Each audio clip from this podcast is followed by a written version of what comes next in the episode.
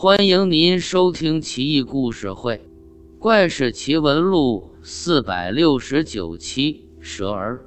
晋怀帝永嘉年间，有位姓韩的老太太，在野地里发现一枚巨大的蛋，一时好奇，搬回家去了。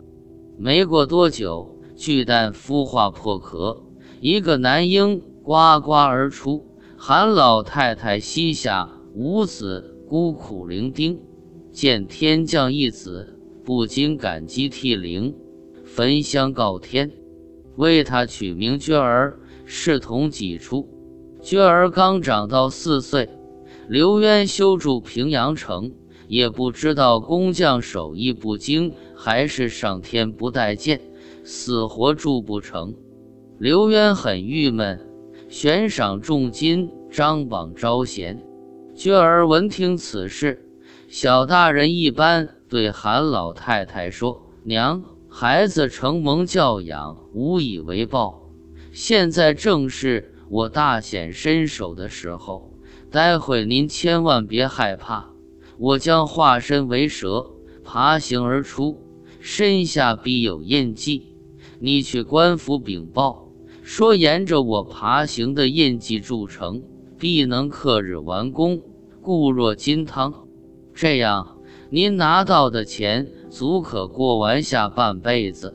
韩老太太吓坏了，正迟疑间，娟儿福的一晃，化作一条大蛇，盘曲蜿蜒而出。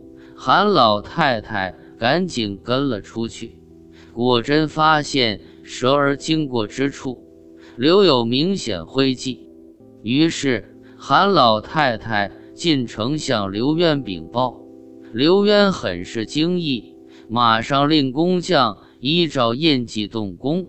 城池果真很快建成，俨然金城汤池。